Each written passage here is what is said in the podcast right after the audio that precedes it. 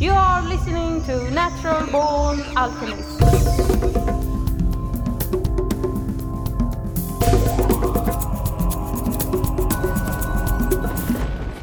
Welcome to episode number 274 of the Natural Born Alchemist podcast.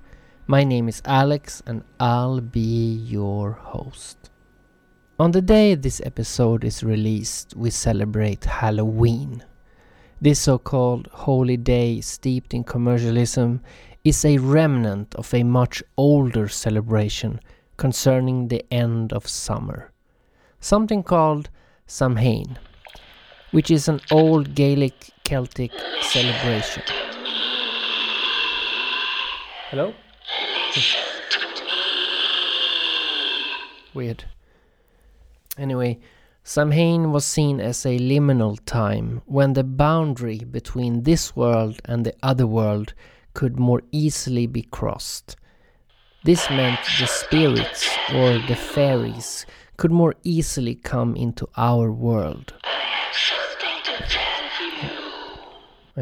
It uh, sounds like an excellent day, I think, to have a little psychedelic ritual, right? I mean, if Halloween or Samhain is a day when the boundary between this world and the fairyland world is easier to cross, well, maybe that is a good day to do some shrooms, for instance. Hello? Anyone there? Be gone, spirit! Be gone! Christ compels you!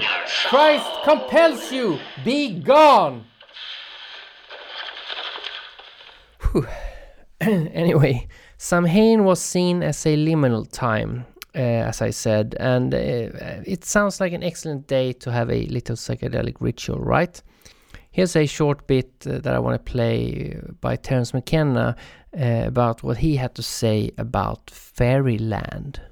Well, yeah. I mean, that's a very good point. The perfect example of it in terms of a cultural tradition is uh, uh, fairyland. Uh, fairyland is um, the pre Christian Celtic peoples believed that dead souls stayed around in the immediate vicinity and that they, there were thousands of them all around, the accumulated dead, uh, very much in the way that when you smoke DMT, then there are thousands of these things, and it raises the question were they always there, or, or what's going on? St. Patrick, who uh, brought Christianity to Ireland, found this belief and also, Anita makes the point about sensitivity. In Irish folklore, there's the idea that if you have the eye, you can see these things, uh, and no drugs are required. It's a psychic ability, uh, which the country Celtic people have sometimes uh, claimed. So when Patrick came to Ireland on his mission of conversion, he found this belief in fairyland so powerfully entrenched in these people that he invented purgatory. Purgatory was invented by St. Patrick to convert the Irish. And then, when word was carried back to Rome that Patrick, who was this great bishop of the early church, that he had made this doctrinal concession to Celtic folk thinking. The Pope thought it was such a fine idea that they just wrote it into dogma.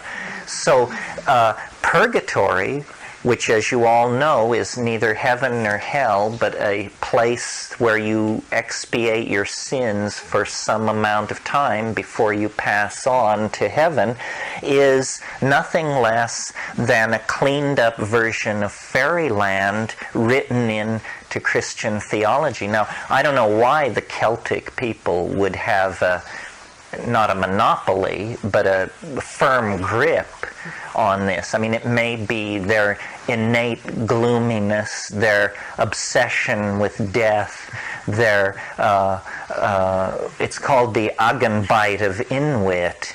It's that we just chew on ourselves till we dissolve, but there was something about that character that set it up for perceiving uh, these entities. Although in all traditions all over the world, uh, if you dig deep enough, you can usually find a tradition of small people that live in the hills or under the hills, meaning graves, right, under the hills.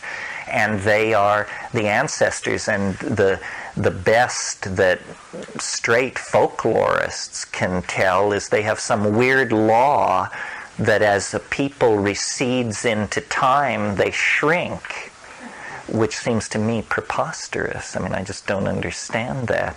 I think that the evidence is pretty good that this is going on. The fact that DMT is um, a naturally occurring neurotransmitter is very suggestive.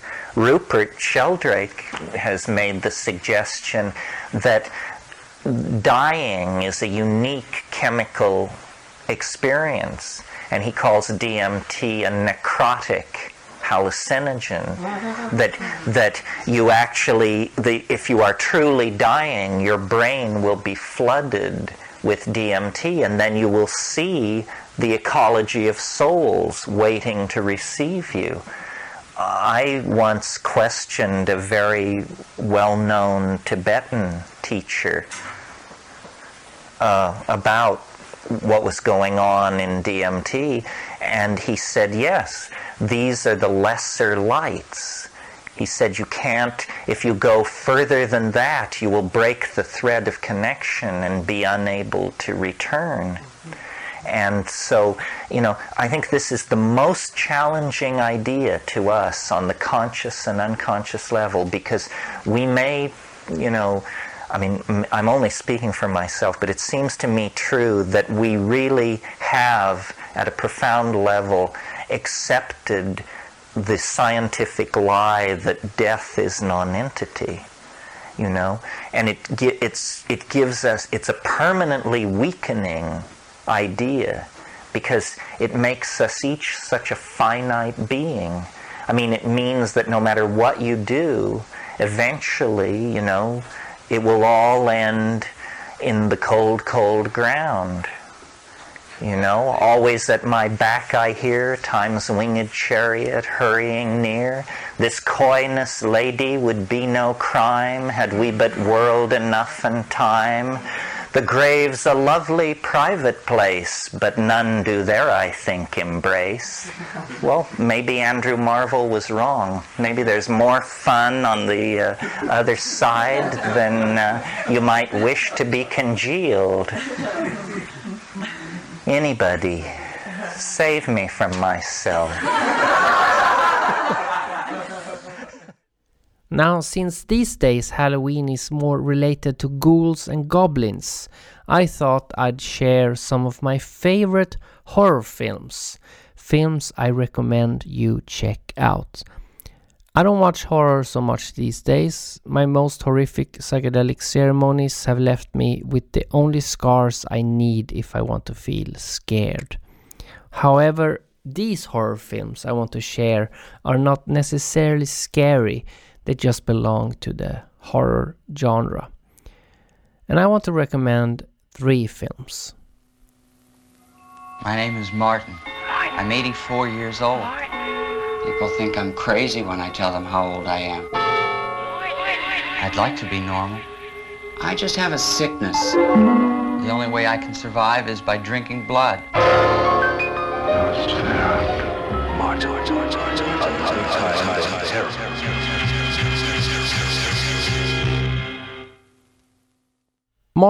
is a psychological horror film from 1978 written and directed by George A. Romero and starring John Amplas.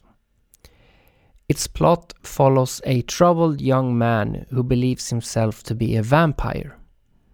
Romero is most famous for creating the zombie genre with films like Night of the Living Dead and Dawn of the Dead but it is Martin that is his greatest masterpiece, in my opinion. The plot of the film revolves around this guy called Martin, and he is entirely convinced that he is an 84 year old blood sucking vampire without fangs or mystical powers. Instead, Martin injects women with sedatives and drinks their blood through wounds inflicted with razor blades.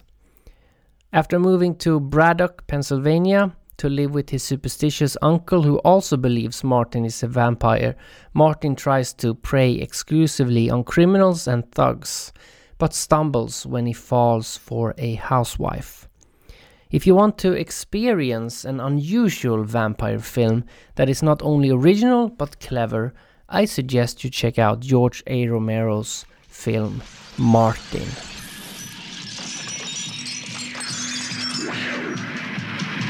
Haunting, mysterious, sensual, strange, perverse, riveting. The Hunger.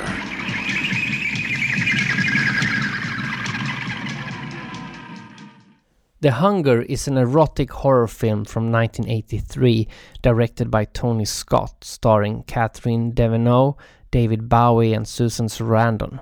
The plot is about a love triangle between a doctor who specializes in sleep and aging research and a vampire couple. The film is a loose adaptation of the 1981 novel of the same name by Whitley Strieber. This is also an unusual vampire film with a great and horrific ending that I won't spoil. David Bowie is excellent as a vampire, a very suitable role for him. I highly recommend The Hunger.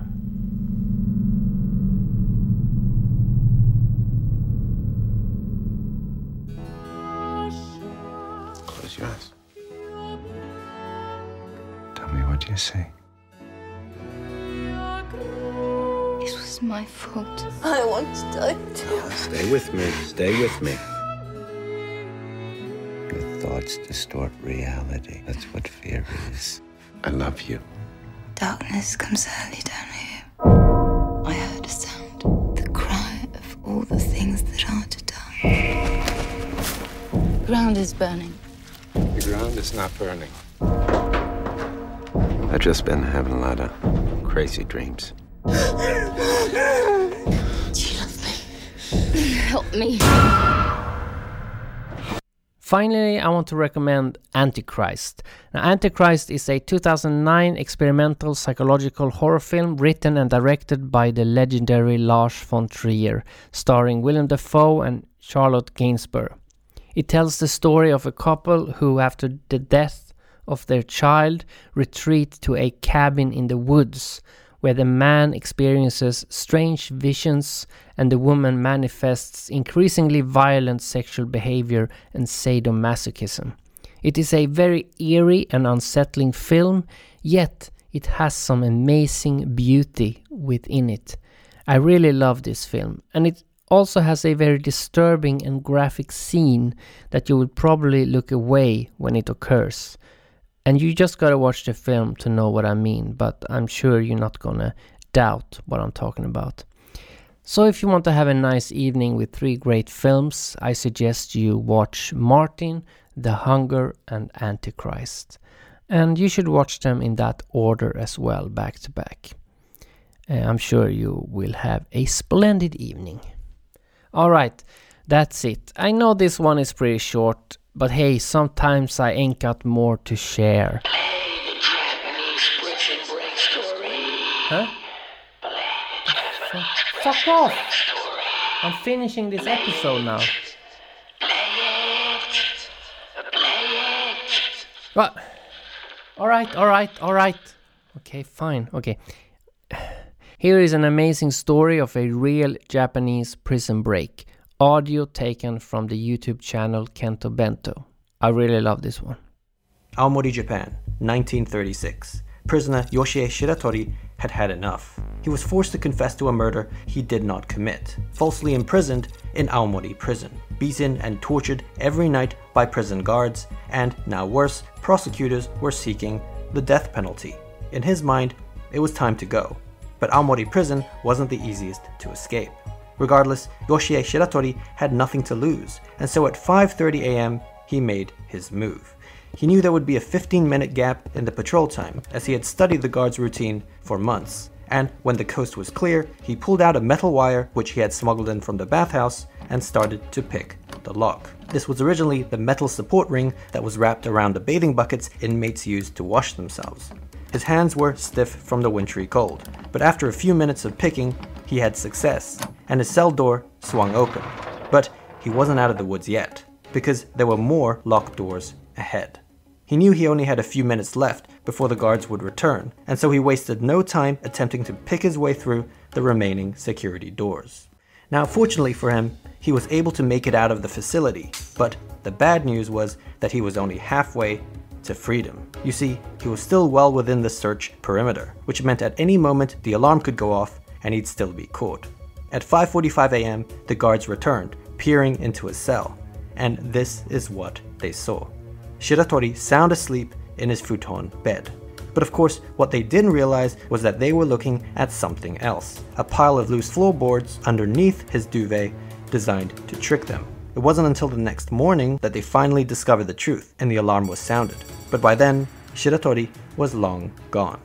Now, he had escaped, but if you've watched any of our previous videos, you'll know that things aren't always as they seem. In fact, for Yoshie Shiratori, aka the prison break magician, this was only the beginning.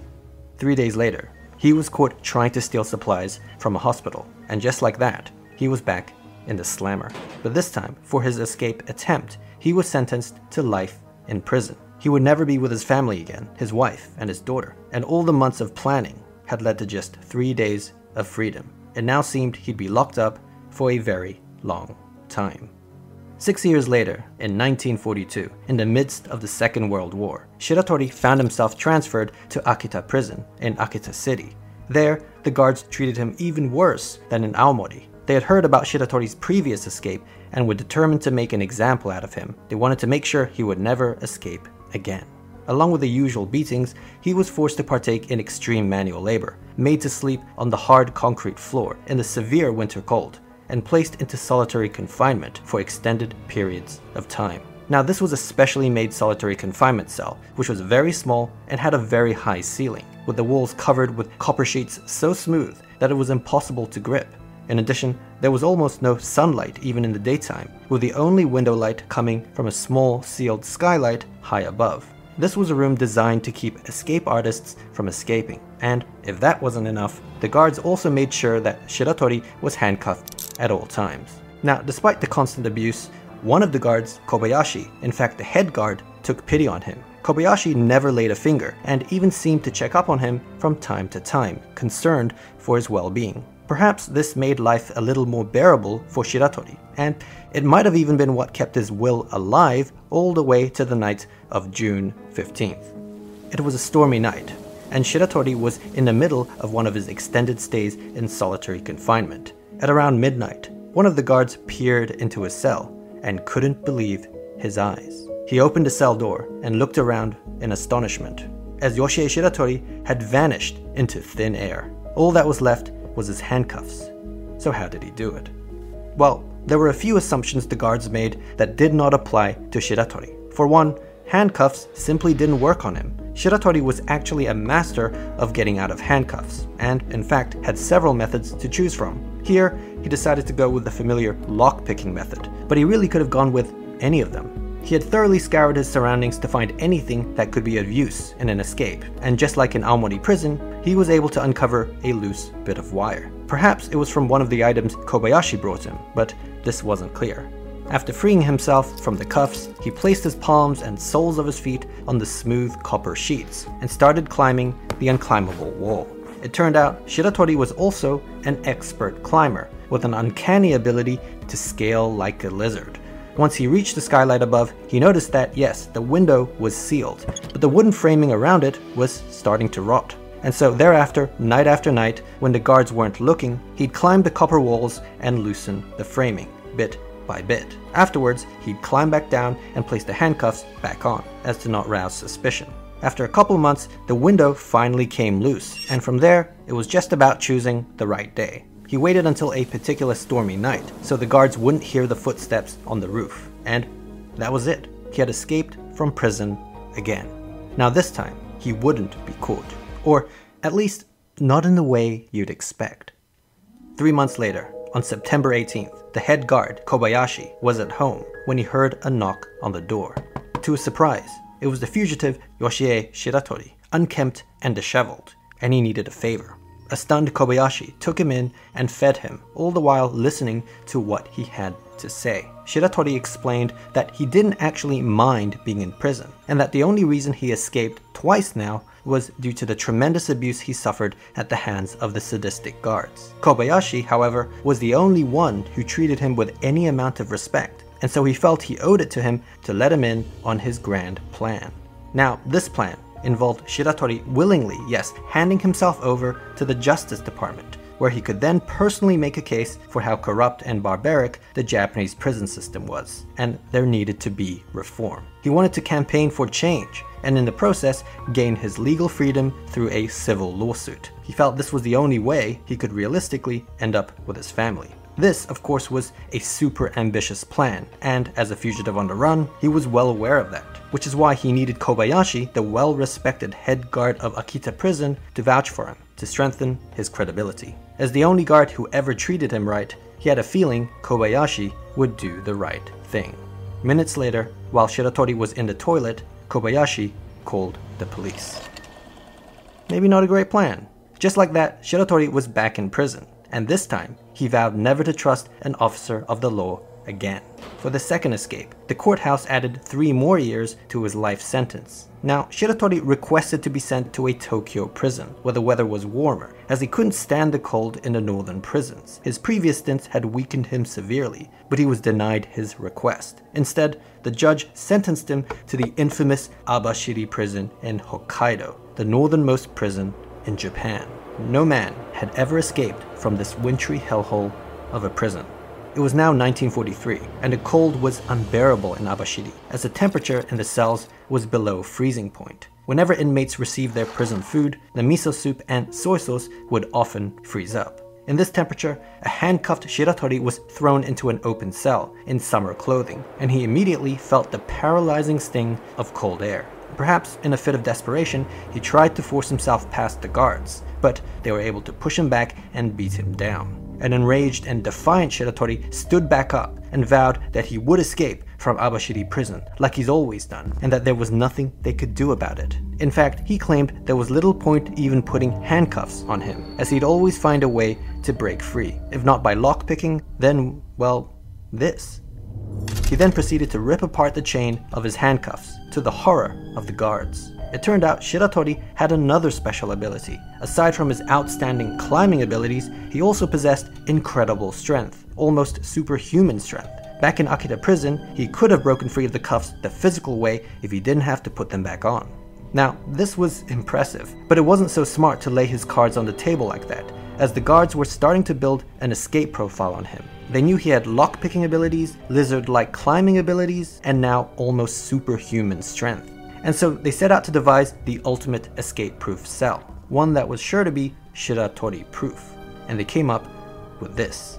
The new cell had steel fixtures with a low chance of rot. Any openings, even the bars removed, were made smaller than his body, meaning there was no way he could physically fit through. He had specially made solid iron handcuffs that tied his hands behind his back, and leg cuffs that made him barely able to stand. These cuffs weighed 20 kgs each and had no keyhole, which meant they could not be lockpicked. And the only way they could be removed was by two metalwork specialists who would come once every few weeks to remove them in an arduous two hour process. It was at this point, and only this point, that he could even take a bath. And he certainly needed one, as weeks of being shackled up with no movement meant his cuff wounds were infested with maggots. On top of that, and as cold as it had already been, it wasn't even peak winter yet. Any strength he would have left would surely be nullified by the upcoming freeze. Though just in case, they still made sure to cut his already meager food portions in half. And so that was it. Even for Shiratori, this was too much. As winter came, he succumbed to his fate. Every day, the guards would slide his meal through the opening, and he'd be forced to grovel like a dog. His hand and leg cuffs made every action awkward and uncomfortable, with even sleeping being a pain. There was no doubt life in Abashiri prison was absolute torture. Now, fast forward. Shiratori was somehow able to survive through the winter, and spring was coming. This meant he was starting to get his strength back. But still, what could he really do? He was literally in a bind. Months passed and, well, nothing seemed to happen. Then one night, in August, a guard in his office was doing some paperwork when he heard some shuffling on the roof. He wasn't sure what it was, but he decided to check on the prisoners. As he looked inside Shiratori's inescapable cell, he was stunned. The futon bed and prison garments were neatly folded up. The specially made 20 kg handcuffs and leg cuffs that would have required two specialists two hours to remove was placed on the side, and Shiratori was nowhere to be seen. He had finally fulfilled his promise to the guards. The alarm immediately sounded, but despite the work of the search party, it seemed he had truly disappeared. But how on earth did this happen? How did he escape from the fortress that was Abashiri prison? Well, preparation had started six months earlier. At the time, he didn't have the strength or stamina to mount any sort of escape, not to mention the restraints he was in. But one thing he did have was time and patience. Every day, the guards would slide his meal through, and while he struggled to eat his food off the floor, he always made sure to save a little bit of the miso soup in the corner. You see, every night he would hobble awkwardly to the inspection window and splash a little of it on the steel frame. He would also dab some on his handcuffs and leg cuffs. Now, his intention was for the salt content of the miso soup to oxidize the screws and bolts, eventually corroding and loosening it. After a month, this technique of rusting through the iron actually worked, and the first screw came out. The next few months saw screws and bolts coming loose, assisted by the use of the first screw as a sort of screwdriver. By the end of spring, he was able to fully remove his handcuffs and leg cuffs, as well as the steel frame of the inspection window. But there was a problem. The size of the opening was smaller than his body, which meant he couldn't fit through, a contingency thought out by the guards. What they didn't account for, though, was Shiratori's fourth ability, which involved being able to dislocate his joints at will. With this, he was now able to slide through the opening like a caterpillar, this repertoire of skills thus surely making him an honorary member of the X Men. With that, he climbed through a broken window in the roof and vanished. Impressively, Shiratori had now escaped from three prisons, as well as being the only man to ever escape Abashiri prison. Now, good on him for escaping, but this was northern Hokkaido, and the only direction he could have gone to was the cold, snowy mountains. Actually, the prison guards felt that they had the last laugh, because if the cold didn't get him, the mountain bears certainly would. Despite this likelihood, there was one person who stayed hopeful, and that was Shiratori's wife. But she was still worried, because even if he was alive, she knew he wouldn't be able to make it back to his family, as the authorities would be constantly on his tail. Which is why she was desperately and secretly hoping that Japan would lose the war, as that would enable the US to take over the country, meaning everyone would likely forget about her husband. Of course, she kept this to herself, but then, a year later, in August 1945, she got her wish.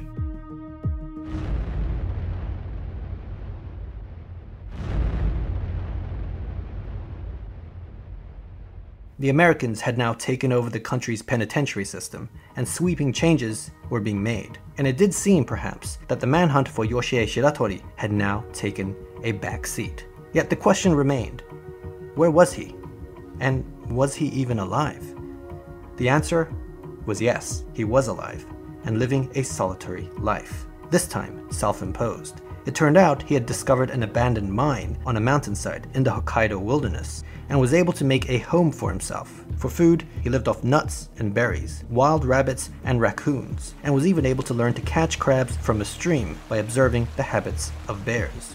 Life was steady and safe, but after a while, curiosity got the better of him, and so after two years of isolation, he made his way down the mountain to a nearby village. What he saw astounded him. The streets were filled with signs written in English. The posters and flags, emblematic of the war effort, had vanished. And even more strange, young Japanese girls were holding hands with American soldiers. What on earth was going on? He grabbed a newspaper that had been set aside, flipped through the pages, and it was only then that he found out about the atomic bombs Hiroshima and Nagasaki. Japan had surrendered the previous year, and he couldn't believe it. As with his wife, he felt it was now pointless to hide, and so bid farewell to his old hunter gatherer lifestyle. He headed south of Abashiri for the next 50 days until he reached the city of Sapporo. At this point, he was starving, so he found himself a nice ripe tomato from a nearby field, which was a huge mistake. A farmer had spotted him and mistook him for a well known local thief, which led to a scuffle, resulting in the farmer's abdomen being pierced by a blade. Sadly, he bled out and died, but not before Shiratori was arrested for the crime. It wasn't long until police found out that they in fact had the infamous Yoshie Shiratori in their custody. For his multiple escapes and having now murdered the farmer, despite his claims of self defense, he was sentenced to death by the District Court of Sapporo. And in 1947, he was sent to Sapporo prison to await execution. Now, to ensure he wouldn't escape this time while on death row, he was placed under 24 hour surveillance with six armed guards personally assigned to his watch. As for the cell itself, it was upgraded further from the one in Abashiri prison, with reinforced doors, ceilings, bars, windows. In fact, any openings were made smaller than the size of his head, not just his body, learning from the Abashiri escape. As while he may be able to dislocate his joints, he certainly can't dislocate his skull. As long as his head can't fit, they were good. The six guards were so confident, in fact, that they didn't even bother cuffing him. Now, Shiratori was getting old, and the odds of escaping by this point were looking slim. As his execution loomed near, there was little he could really do, and the guards knew that. They could see the desperation on his face, looking up, searching for an escape plan that they knew would never come. Though, still, just in case, they made sure to search his room every night while he was taking a bath in the bathhouse, inspecting the ceiling, skylight, and any other openings. A month passed, and winter was now coming, weakening him further and the realization was starting to dawn on him. He grew increasingly despondent, staying in bed, refusing to wake up, despite the orders of the guards. This went on for a while until one morning the guards had enough and entered the cell to discipline him. They flipped over the duvet and he was gone. This was not possible. How did he do it this time? Going back to when he was first placed under 24 hour surveillance with the six armed guards personally assigned to his watch. He had, in fact, conditioned them to look up and keep up from the very start. Not just because his previous escape attempts involved climbing through skylight windows on ceilings, but also his suspicious yet, as it turned out, very intentional behavior of constantly looking up to figure out an escape plan. Little did they know, it was all an act, and that he already had one but it would be taking place precisely where they weren't looking. You see, it turned out the authorities were so concerned with him escaping through a window or skylight that they neglected to reinforce the bottom. This ironically ended up being his easiest and simplest escape because all he had to do was remove the bolted floorboards, which wasn't easy but he had experience, and using random cutlery and a miso soup bowl, dig his way to freedom.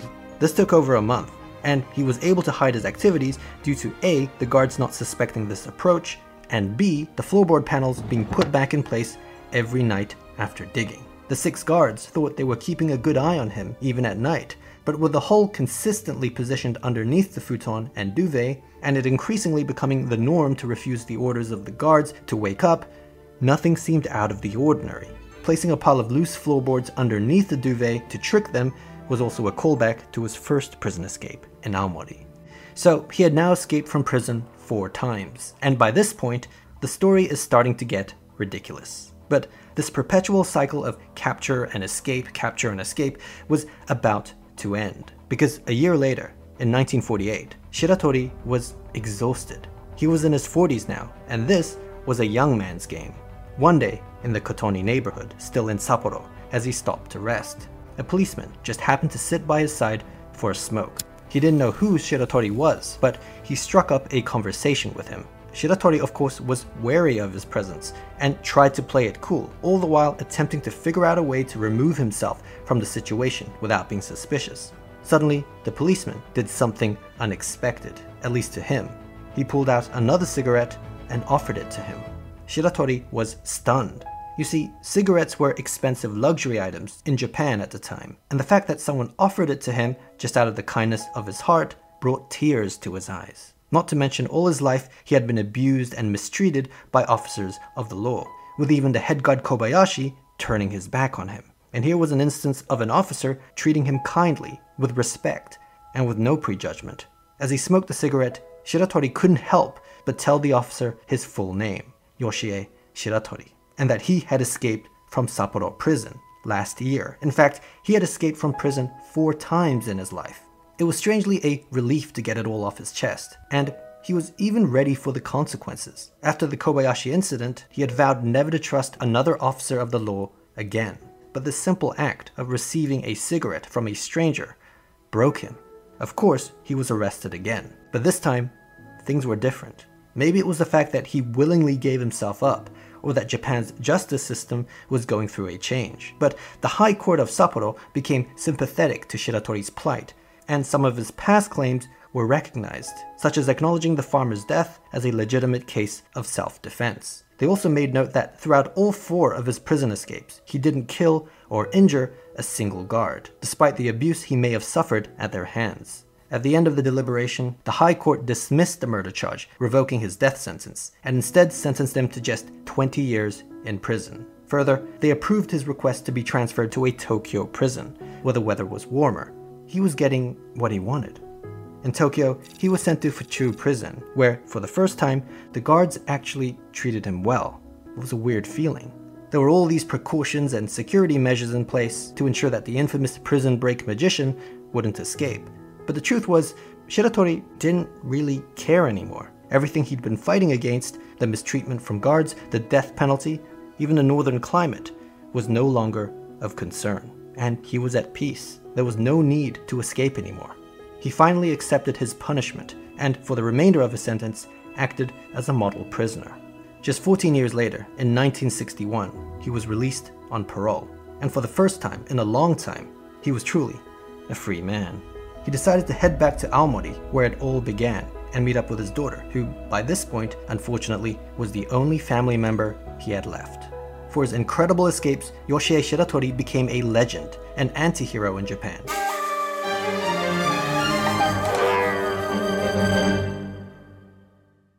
I love a good prison break story. I guess that's because reality can feel like a prison sometimes, and psychedelics is an escape, or at least a way to see behind the curtain. I remember I had a friend over and he smoked some of my DMT, and he said when he came out of the experience, life is freedom, life is prison. And he kept repeating that over and over again. And I asked him if that was something he uh, had invented himself and he said no no no that's what the DMT told me. Anyway, I hope you enjoyed this episode even though it was pretty short and uh, not so focused. But hey, sometimes shit happens. Now, please be so kind and follow the podcast in social media. You can find it under the name Natural Born Alchemist or Born Alchemist on Twitter and Instagram and Facebook. And why don't you leave a nice five star review on iTunes? That would really help out. I'm aware that you might listen to this in the far distant future, but when this episode was released, it was still Halloween. So let's end with a warning. Freedom is in the mind.